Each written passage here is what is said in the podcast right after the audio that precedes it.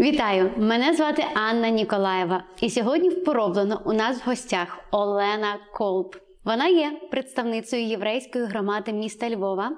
Вона є екскурсоводкою місцями єврейськими Галичини. Вітаю, Олено! Доброго дня. Рада вас бачити у нас в гостях. І я думаю, у нас сьогодні з вами неймовірно цікава тема. Це стереотипи пов'язані з євреями. Е, однозначно, це напевно одна з найцікавіших тем, які є зараз. Ну, хотіла б я напевно розпочати наш сьогодні випуск з того, що за тестом ДНК в мене 19% єврейської крові. І по мамі, і по татові. Якраз про мамине єврейське походження ми дізналися через тест ДНК. І мамина прабабуся була галахою, тобто була єврейкою по матері. Мій дід був євреєм теж по матері, по стороні батька. І я цього не, не дуже багато знала, тому що говорити в радянські часи про те, що ти єврей, було не так.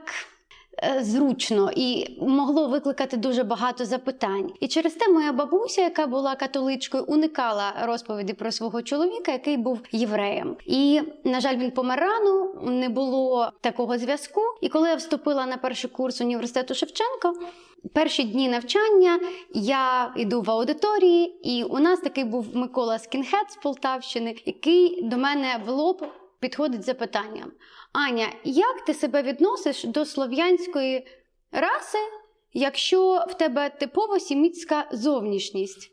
В той момент я, я не знала, що в мене я підозрювала, що в мене є якесь єврейське походження, але я ніколи не думала в такому розрізі про себе, що я не є там українкою, а що я а, є. Типовою єврейською зовнішністю. Тому я б хотіла, напевно, розпочати зі стереотипів зовнішності, що це великий ніс, це кучеряве волосся, це чорний, те, що в типовому українському розумінні чомусь вважається єврей, таким має бути. Я дивлюсь на вас, ви кардинально відрізняєтесь від мене. Тому давайте поговоримо про ці стереотипи. Насправді стереотип зовнішності, напевно, є одним з таких найсильніших стереотипів, які існують. Причому вони існують від середньовіччя, і ми можемо це бачити в різних картинках е, по різному зображення. Але тим не менше, стереотип зовнішності існує. Що цікаво, насправді євреї вони дуже дуже різні. І якщо ми з вами, коли говоримо про зовнішність, ми собі уявляємо переважно дійсно чорнявих е, з якимось е, носом е, типовим. Я би сказала, навіть не з голубими очима, а з е, темними очима. То, наприклад, коли я приїхала в Ізраїль вперше і побачила ефіопських євреїв, то для мене це також було певною ломкою моїх стереотипів про євреїв. І євреї дуже різні, це правда. Але для того, щоб створити якийсь такий образ, щоб він викликав негатив, то були витягнуті певні риси, які дійсно е, притаманні були євреям, але не тому, що це євреї, а тому, що дуже часто у євреїв були дуже близькі шлюби. Е, Спільноти були дуже закриті. Взагалі, вся середньовічна спільнота, е, всі такі закриті спільноти релігійні, вони ж закриті одна на себе. От ця спільнота. І оскільки близькі шлюби, вона давала генетичні збої, і так дійсно можна було побачити якісь дуже дивних людей, які, наприклад, е, з якимось горбатим носом, чи взагалі згорблені, чи якось виглядають не так. Але якщо взяти будь-яку націю, то можна побачити будь-якій нації можна можуть бути абсолютно такі ж самі люди. Але найбільший такий розвиток цей стереотип все ж таки набуває під час Другої світової війни, коли просто е, говорять, який може бути стандарт, е, наприклад, арійця, і це ж найвідоміша історія, що портрет хлопчика світленького, глибокого блондина, який був е, визнаний найкращим типом арійського хлопчика, це є єврейська дитина, і це як жартома фотограф, який знав, що це є єврейська дитина, відіслав на конкурс е, портрет цієї дитини. Тобто євреї настільки різні і бувають і арійські, е, ну так в кавичках. Але що цікаво, було придумано традицію, як визначити єврея для того, щоб його дегуманізувати. І, наприклад, в німецьких підручниках, де описували, що єврей є отруйний гриб, наприклад, і змальовували його як мухомор, але з таким же носом типовим, або е, що єврей буде дуже дуже товстий. Чому товстий? Тому що багатий, значить, має багато коштів, щоб дуже добре їсти, е, багато їсть, росте, і він буде такий круглий, лисий, згорблений. Та жіночка біля нього також буде з маленькими пухкими пальчиками, також така дуже груба, і це все мало викликати відразу. Ну і от власне, коли говорять про типову єврейську зовнішність, зазвичай в голові включається якась така от відраза. А насправді, якщо брати навіть е, середньовічну картину, можна подивитися, як зображення єврейки там, і які вони красиві. І е, зазвичай е, дійсно образ жінки єврейської він достатньо красивий. А от чоловіка, коли його вже ототожнюють, наприклад, з грошима, ще щось він буде такий е, ну неприємно, що викликав відразу. І напевно ще й старий, і, і Так, тут так. відразу хочеться ще. Ми згадали вже про нацистів. Вони досить багато. Поширювали негативну інформацію саме про євреїв, і через це деякі зі цих стереотипів до сих пір живуть в головах часто, або десь популяризуються в анекдотах, або проходять далі в книжках, де ми теж можемо це бачити. І через це ми, в принципі, і споживаємо це, всотуємо. І з нацистами ще такий пов'язаний момент, що вони писали досить багато такої інформації, що єврея навіть можна розпізнати за формою черепа, і тому ззаду тут на ті м'ячки, чи от я не пам'ятаю, чи буде е, вм'ятинка, чи не буде її. По ідеї, мала би бути м'ятинка. Так, взагалі, та ці антропометричні історії вони дуже цікаві. Були спеціальні планочки, щоб перевіряти колір очей. Були спеціальні планочки, щоб перевіряти колір волосся. А були знов таки ці от мірні такі, я не знаю навіть як правильно це назвати, прибори, якими ми вимірювали череп. І так, це дуже цікаво, але тим не менше не є типовим. І коли ми вже поговорили про ті стереотипні такі зовнішні ознаки, тут відразу хочеться згадати ще одну таку стереотипну ознаку типового єврея, як його люблять зображати в стереотипізації, це запах і захланність. Так, запах, захланність це є дуже типовий е, стереотип про євреїв, і насправді він інколи підкріплюється. Велике свято єврейське Роша Шана, і в Умань е, навіть під час війни приїдуть євреї з Ізраїлю, з інших країн, які досить часто себе ведуть дуже неохайно, і вони дійсно не дуже добре можуть е, пахнути. Звідти також йде цей стереотип. Крім того, знов таки нацисти навіть робили рекламу, коли показували, що стоять єврейські хлопці, наприклад, вони моляться поруч, де красива жінка німкеня, і вона проходить, і в- ній аж видно, що вона морщиться, тому що їй не подобається запах, її зовнішній вигляд. А потім камера наїжджала, наприклад, на тих хлопців, і там десь показували якусь м, вож або ще щось, що також викликає відразу. Тобто, так дійсно в нас є в голові стереотип, що єврей може бути захланний, може погано е, пахнути. Але якщо брати чесно і відверто, це не більше ніж всі решта людей, які також е, можуть не дуже дбати про свою гігієну. Справді зайти е, влітку в будь-який тролейбус в нас в країні, там не треба е, представників інших націй. Достатньо просто людей, які там для того, щоб вже впасти, щоб запаморщилось.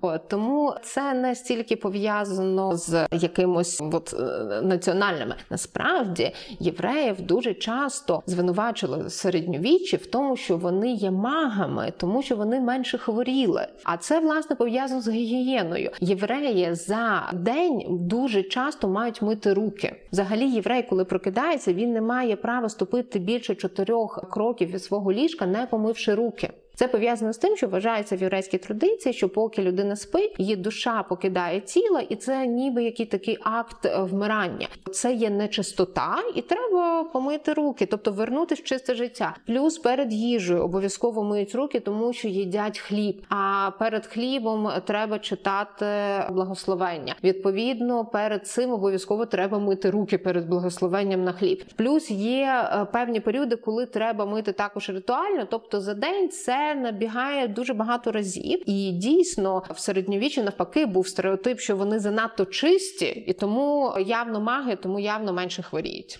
Коли ви говорили про нацистські ці фільми, які вони знімали, хочеться відразу сказати, так працює пропаганда. І ми якраз на цьому прикладі побачили яскравий приклад цієї роботи нацистської пропаганди. І мені здається, в наших реаліях сьогодні в російсько-українській війні це досить актуально, тому що російська пропаганда про українців зараз знімає не тільки такі фільми, а багато інших. Саме так Е, пропаганда працює е, дуже серйозно, і треба на це зважати. Тобто, треба завжди аналізувати будь-яку інформацію, яку побачив. Так як ми з вами колеги, я теж екскурсовод по Львову і. Я скільки працювала з різними людьми, і при вході до єврейського кварталу, коли я починала вводити в єврейську історію міста Львова, без якої він в принципі неможливий, як і багато українських міст і містечок і сіл, дуже багато я стикалася з стереотипом про те, що всі євреї багаті. І в той момент я я своїм туристам завжди говорила: я бачила дуже багато бідних євреїв в своєму житті.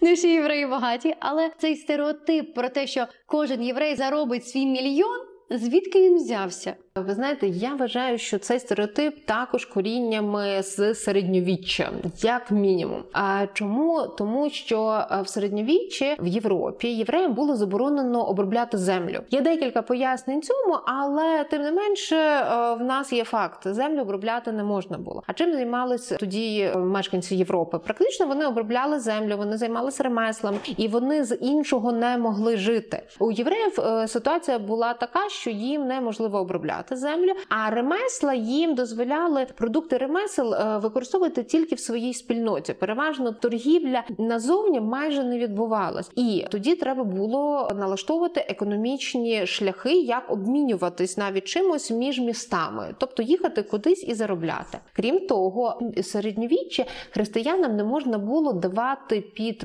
відсоток під ріст гроші один одному. І в цій схемі дуже часто використовувалися саме євреї. Через євреїв навіть передавали суди і е, католицька влада, церковна влада, і монархи, і е, магнати. Тобто євреї були в цьому круговороті грошей. Правда, такі банки існували не тільки єврейські, були ще вірмени в цій системі, але тим не менше е, євреї були дуже серйозні, дуже конкурентні. Вони мали велику мережу, через яку в якій вони спілкувалися. Взагалі було дуже популярно, щоб, наприклад, равини певних міст, там маленьких, наприклад, містечок, за порадою звертались до більш знаних равинів, і таким чином були налагоджені дуже серйозні зв'язки, в тому числі згодом економічні зв'язки. Тому вважається, що у євреїв було зосереджено найбільше грошей, найбільше капіталів. Хоча це є також дуже серйозне питання, в кого і коли було нагромаджено велика кількість капіталів. І ще одна дуже цікава річ: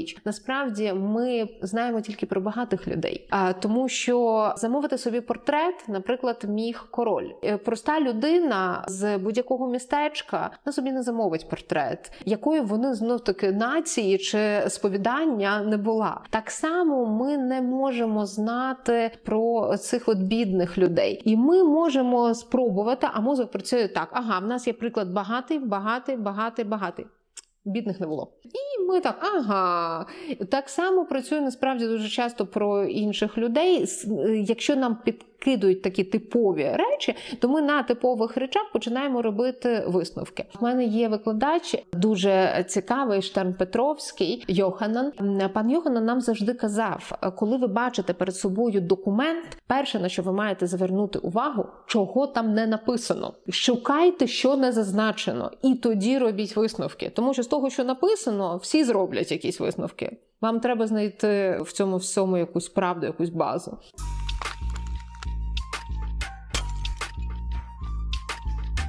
І ось якраз ми підходимо до того цікавого стереотипу, що всі гроші України, всі землі України належать євреям.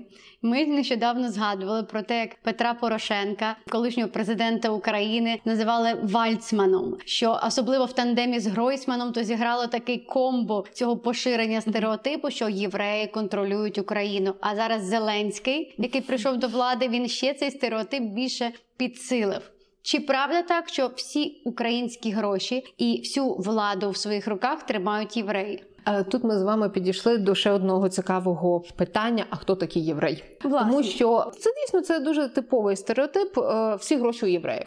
Хто такий єврей? От Зеленський єврей. Окей, а як проявляється, що він єврей? І людей це е, бентежить дуже сильно, тому що вони не розуміють, що таке єврей. Насправді, е, як таке слово, це є слово, яке виникає при Сталіні. Взагалі до радянського союзу, до цих періодів не було поняття національності як таких, а було більше поняття віросповідань. Тобто єврей як національність з'являється в 20 столітті. До цього були юдеї, і власне було віросповідання. Якщо ми вже будемо говорити про сучасного, кому кого ми вважаємо євреями, а це вже багато питань. А в нього має бути мама і тато євреї, чи тільки мама, чи достатньо, наприклад, тато, а може достатньо бабця чи дідуся. А він має знати їдиш і іврит, чи не має знати. А він має дотримуватись традицій, чи не має. А він має знати свою генеалогію, чи не має. А він має жити при цьому в Ізраїлі, чи не має. І тоді це занадто багато запитань. Тобто, звалити отак, от е, на когось, мені здається, що це найлегший спосіб позбути своєї відповідальності. Якщо б люди відповідали за свої вчинки і за себе, ну би не звалювали. Тоді не треба було б розказувати, що якийсь непонятний єврей він контролює мої гроші. Гей, це е, ти контролюєш свої гроші. Мені завжди цікаво, наприклад, що люди в нашому суспільстві українському не розуміють, скільки вони отримують е, грошей, наприклад, яка в них зарплата, тому що вони не сплачують самостійно податки. Е, Якщо людина працює офіційно, то всі податки за неї платить її організація і фірма, і людина собі уявити не може кошти, які вона отримує. Якщо б люди платили самостійно податки, мені здається, вони б тоді і контролювали ці кошти, і тоді би це не було, що хтось незрозумілий, якийсь єврей е, їх контролює. Контролюю я, і я хочу, щоб за мої гроші, наприклад, депутати працювали саме так, як хочу я. Тобто для чого я їх вибрав, а не так, що ми вибрали депутатів, на них скинулося відповідальність, а потім вони винуваті. А потім вони всі євреї. Так, і, і євреї, так. Це досить цікаве, до речі, питання. І в контексті цього я б хотіла ще сказати, бо ми вже про Сталіна поговорили про введення терміну єврей, про те, що слово жид воно не мало негативного забарвлення, жодної негативної реакції не викликало. Це було просто нормальне, як в українському суспільстві, і не лише в українському, і в польському, і в словацькому називали єврея до Другої світової війни і до середини ХХ століття. Насправді в Польщі і зараз називають жидами. Це є дійсно абсолютно нормальне слово для Польщі в даний момент, для Чехії, для Словаччини. Це є слово юде. Жиджі. Єдине, от власне, те, що я говорила, це все йде з релігії, тому що юдейське віросповідання. Інколи ще в Польщі, наприклад, називали ізраїлітами, могли називати Мойжешового віросповідання, тобто віра Мойжешова. віра. Та Мойсеєва віра. Але е, це от власне було позначення євреїв. А в нас в нашій історії е, дійсно слово жид з приходом радянської влади стає негативним і негативною конотацією.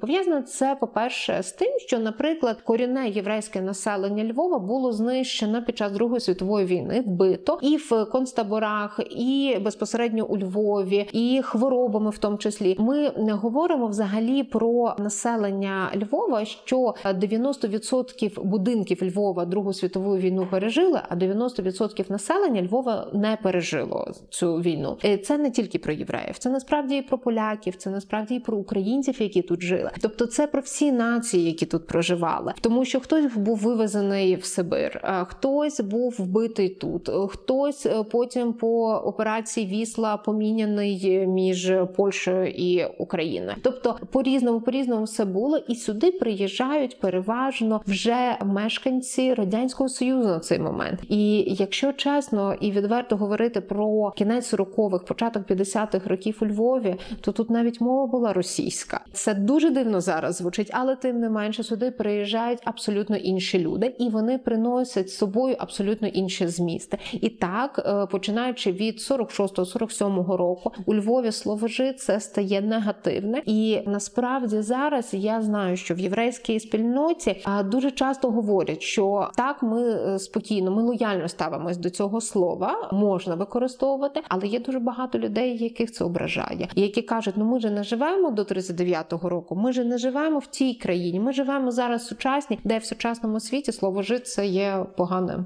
В мене між іншим з цим словом навіть є моя особиста сімейна історія. Мій тато він народився в Харкові. Він якось йшов е, з мамою по вулиці, і був плакат дуже відомого на той час боксера. Боксер був євреєм. І хлопчики, які стояли старші біля цього плакату, казали: Дивись, жит. І мій тато, а він маленький був, йому було десь 5 років. Він до своєї мами каже: Мамо, мамо, жит це що? І вона каже: А я е, зніяковіла, я не знала, як йому відповісти. Каже, ну це така сильна людина. Е, боксер був. І каже: мій тато виходить ввечері на вулиці, починає бігати по всій вулиці і кричати: Я жит, я жит.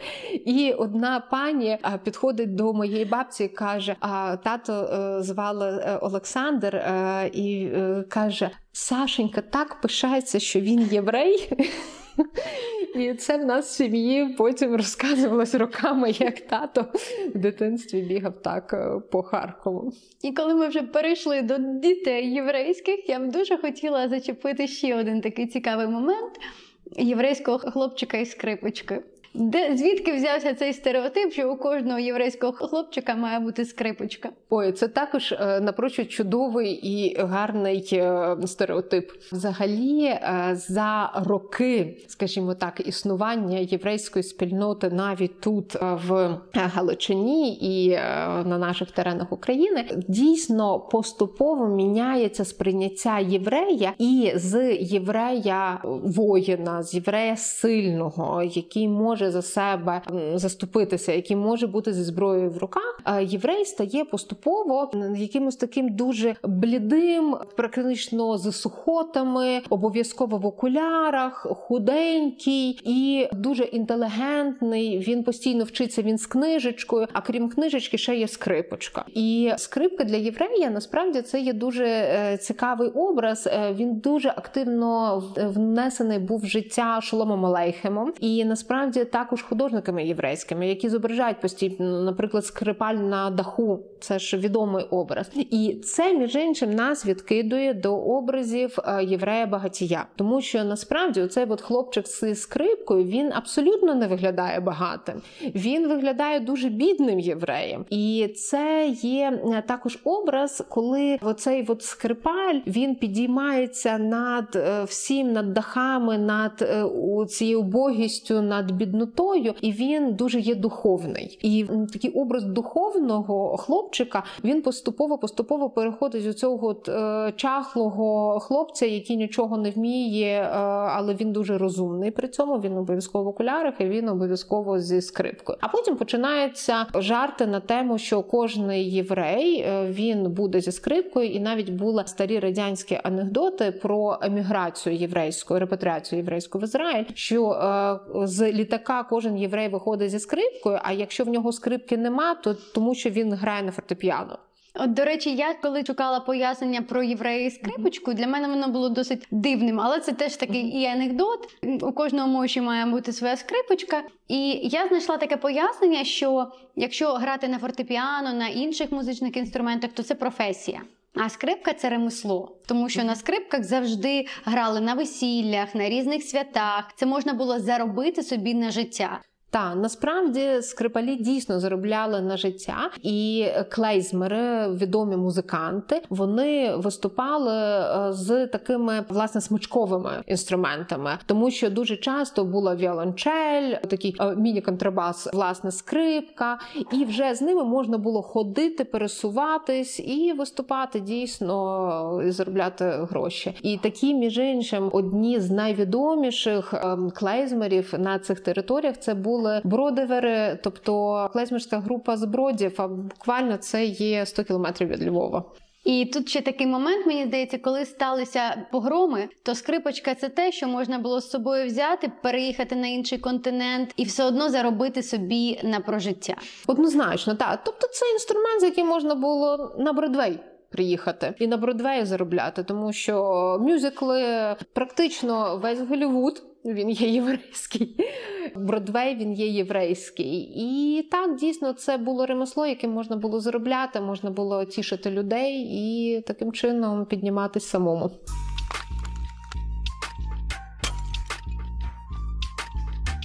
З талантами ми розібралися. Тепер переходимо до розуму. Бо існує ще один стереотип, що всі євреї дуже розумні.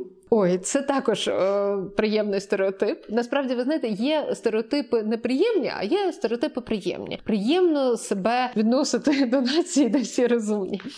Е, з цим стереотипом дуже цікаво. Це пов'язано з освітою і з цінностями. А насправді, в той момент, коли у християн, у людей, які жили в Європі, цінності освіти, як така освіта, це не було головною цінністю. Це ж таки ремесло, праця, е, це трошечки про інше було. Треба було заробляти гроші. Насправді все, все просто треба заробляти. А в єврейській традиції вже на той час інтелект це було щось дуже серйозне, і інтелект дуже цінувався. Е, Наприклад, ще від давніх, давніх, давніх вчених ми знаємо, що інтелект це круто, і насправді у євреїв вже багато книжок. І ми знаємо, що є Тора, але в Торі є 613 заповідей. Але дуже незрозуміло, як їх виконувати, тому що чим далі ми від Тори, від періоду її написання, коли її подарував Господь, а люди вже записали, то від того часу ми занадто далеко. І треба розуміти, як виконувати. І пишуться коментарі, практичні коментарі, а як що робити. Але проходять ще роки, і не зрозуміли ці практичні коментарі. Треба наступні книжки, наступні книжки. І практично ми живемо в епоху коментарів, коли коментується, коментується, коментується, пояснюється, пояснюється відповідно до сучасних реалій, тому що в нас реалії міняються. І, наприклад, те, що було колись розпалюванням вогню, то тепер це просто банально включити лампочку. Це вже дорівнюється до розпалювання вогню. І різні різні речі. І власне людина, яка вміла коментувати і вміла пояснити, вона дуже дуже цінувалась. І навіть в єврейських родинах, між іншим,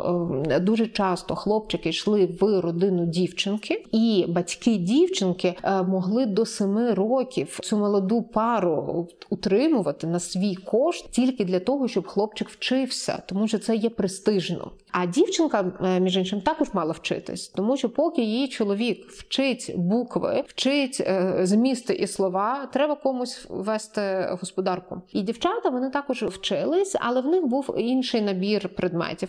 Умовно кажучи, математика елементарна, тому що треба порахувати письмо елементарне, яким записати щось. Це були основні предмети. І е, дівчата вони були розвинуті інтелектуально в плані бізнесу, тому що треба було господарку вести. Хлопці були і частково бізнес, тому що вони в цьому також брали участь, але ще й розумні тексти. Тому так. А далі, коли вже євреї починають виходити за межі своєї спільноти, коли починають і Катерина II, і Марія Терезія, і далі е, різні імператори, і російські, і австрійські, вводити, якби витягати з спільноти євреїв і робити з них людей, як вони загалом це е, казали, що нам треба з євреїв зробити нормальних людей. Вони в певний час давали такі соціальні ліфти, коли єврей міг стати цією нормальною людиною через освіту. Просту освіту, яку він міг отримати в університеті, євреї дійсно вони пішли в університети, вони пішли великими групами, тому що це була можливість піднятись, можливість зайти в якусь іншу кар'єру, можливість себе проявити. І так дійсно відсоток був високий, і потім навіть квоти ставили, що не більше там певного відсотку можна було євреям вчитись, тому що вони радісно йшли, радісно вчились, і так вони е, піднімались. Тому і стереотип. Всі євреї розумні. Ну, це прекрасний стереотип, теж погоджуюся. Олена, ви сьогодні прийшли до нас в формі. Ви служите в ЗСУ. І велика шана, і повага, і подяка за це, що ви присвятили себе в ці тяжкі часи для всіх нас служінню України. Існує ще один стереотип, що євреї не вміють воювати, і через це їх завжди всі завойовували, їх завжди всі вбивали. Чи це відповідає дійсності? Ви знаєте, насправді це е, неприємний стереотип, і це стереотип, який в певний момент був, був вигідний в різні часи, різним владам по різному дійсно цей стереотип є дуже дуже вигідний. І потім люди його починають повторювати. Знов таки, бути жертвою дуже легко і дуже класно. Це дає дуже багато можливостей. І знімає відповідальність. І знімає відповідальність. А коли ти за себе відповідаєш, то ти вже не будеш в тому стереотипі. Я хочу привести приклад е, Вікторія Крепс. Е, Це є дочка губернатора Умані. А в момент, коли Умань завойовував е, залізняк Гонта, вона написала спогади. Вона на той момент була 16-річною дівчинкою, і там буквально є абзац спогадів про євреїв, що євреї зі зброєю в руках боронили Умань і бігли з гарматками. І коли вони стріляли, їх опалені бороди розвивались, і от вони бігли. І це ламає навіть стереотип,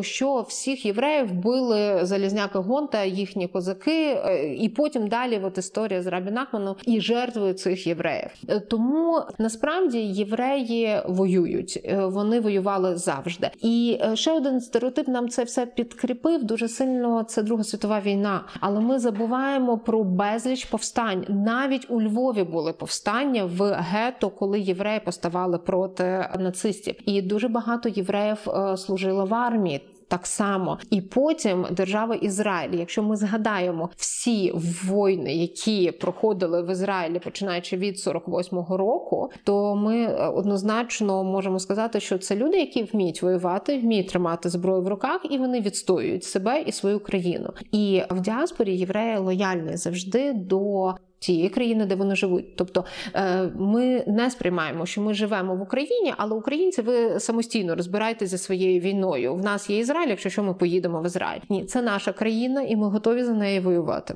І Тому- дуже багато євреїв Так. сьогодні воює в лавах ЗСУ, за що ми дуже вдячні. Я б ще хотіла згадати, що історики про це пишуть і наголошують, що дуже багато євреїв також воювали і в Другу світову війну, і також в лавах УНР війська. Так, Е, це достатньо відомі факти е, щодо того, що е, євреї воювали в УНР. Але знов я коли кажу достатньо відомі, це достатньо відомі в дуже вузьких колах істориків. На загал ми маємо стереотип, що українці вбивали євреїв. Я не можу сказати, що не було випадків, щоб Україна забив єврея. Ну це могло бути однозначно. Це є війна. Ми знаємо багато прикладів різних, коли українці вбивали українців, і брат бивав брата, тому що є певні історії. Але це є стереотип дуже серйозно нав'язаний нам російською владою і радянським союзом. Тому нам треба ще дуже багато займатися своєю власною історією, піднімати свою історію і позбуватись нав'язаних нам стереотипів. Олено, я вам щиро вдячна за цю неймовірно цікаву розмову. Я вважаю, що наші слухачі і глядачі отримали сьогодні багато цінної інформації. Ми з вами зробили щось хороше і. Зробили крапельку інвестицій в те, щоб ми, українці, побороли ці стереотипи, які поширені, на жаль, і до сих пір на наших землях. Слава Україні! Героям слава! Друзі, дякую вам за те, що ви з нами, що ви дивитесь і слухаєте нас.